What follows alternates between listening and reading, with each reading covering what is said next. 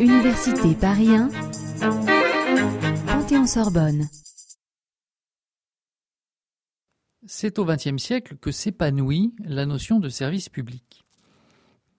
La notion, en effet, a connu au XXe siècle le visage qui lui est aujourd'hui communément attribué, bien que la libéralisation économique et le développement du droit communautaire à la fin du XXe siècle commencent à redessiner ces traits. Dans l'ordre juridique, le service public est consacré comme la notion clé du droit administratif. Elle est la notion définissant le champ d'application du droit administratif et le contenu de ce droit. Le droit administratif est le droit des services publics, le droit applicable aux services publics. C'est un droit original, adapté aux nécessités de cette activité, et inversement, le service public est le critère de compétence du juge administratif. C'est du moins le schéma qui est défendu au début du XXe siècle. Tout d'abord, les grands arrêts de la première décennie du XXe siècle, l'arrêt Terrier, l'arrêt Feutry, l'arrêt Théron, montrent que la notion de service public est utilisée comme critère de répartition des compétences juridictionnelles.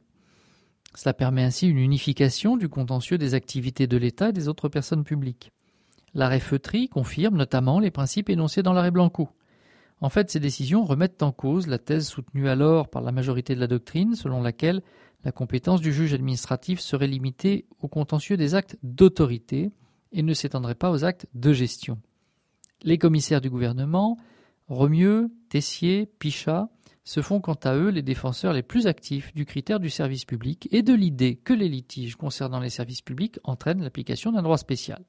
Ce mouvement jurisprudentiel conduira aussi, par extrapolation, des théoriciens du droit comme Duguy et Gèze à voir dans le service public la pierre angulaire du droit administratif tout entier.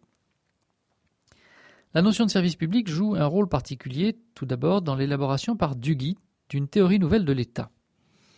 Duguy tire d'une part les enseignements de ses observations concernant le rôle concret des personnes publiques dans la société. Il poursuit d'autre part l'objectif de fonder de façon générale une limitation de l'État par le droit. Il s'inscrit en cela en opposition aux théories allemandes de l'État, dans lesquelles l'État est la source et l'incarnation de la puissance, qui ne peut avoir d'autre limite que celle qu'il se pose à lui-même, et qui fait de l'État la personne publique dépositaire d'un droit subjectif d'exercer la contrainte. Au contraire, le service public est pour Duguit, à partir de 1913, non seulement la notion fondatrice du droit administratif, mais une notion clé qui permet la subordination juridique de l'État. Pour lui, la force de contrainte des gouvernants n'est légitime que pour autant qu'elle est fondée sur le droit. Les actes des gouvernants s'imposent aux gouvernés non parce qu'ils sont l'expression de la puissance naturelle et incontestable de l'État ou d'un droit subjectif de commandement de l'État, mais uniquement parce qu'ils sont conformes au droit objectif. Le droit objectif est l'ensemble des normes juridiques issues de la conscience sociale. La société engendre, pour les besoins de son existence et de son développement, des règles, dont l'observation et l'application s'imposent, au besoin par la contrainte. Le droit objectif est l'ensemble de ces règles.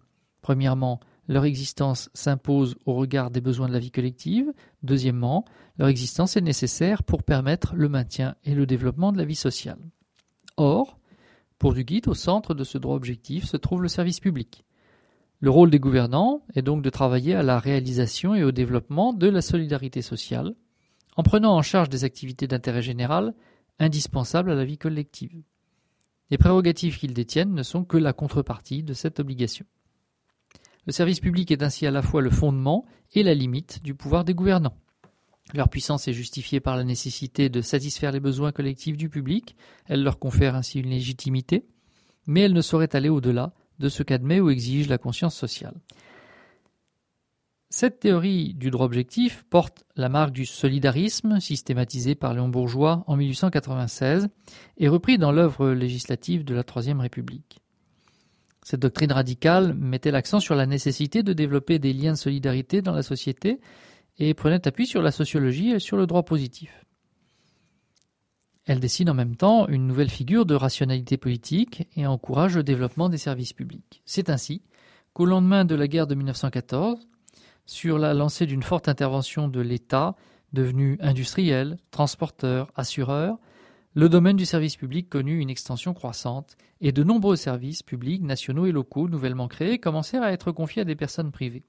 Peuvent être cités par exemple les services publics nationaux des assurances sociales, des allocations familiales, de la sécurité sociale et plus particulièrement dans le domaine économique, la création des offices, la nationalisation des transports, de l'armement, du matériel aéronautique.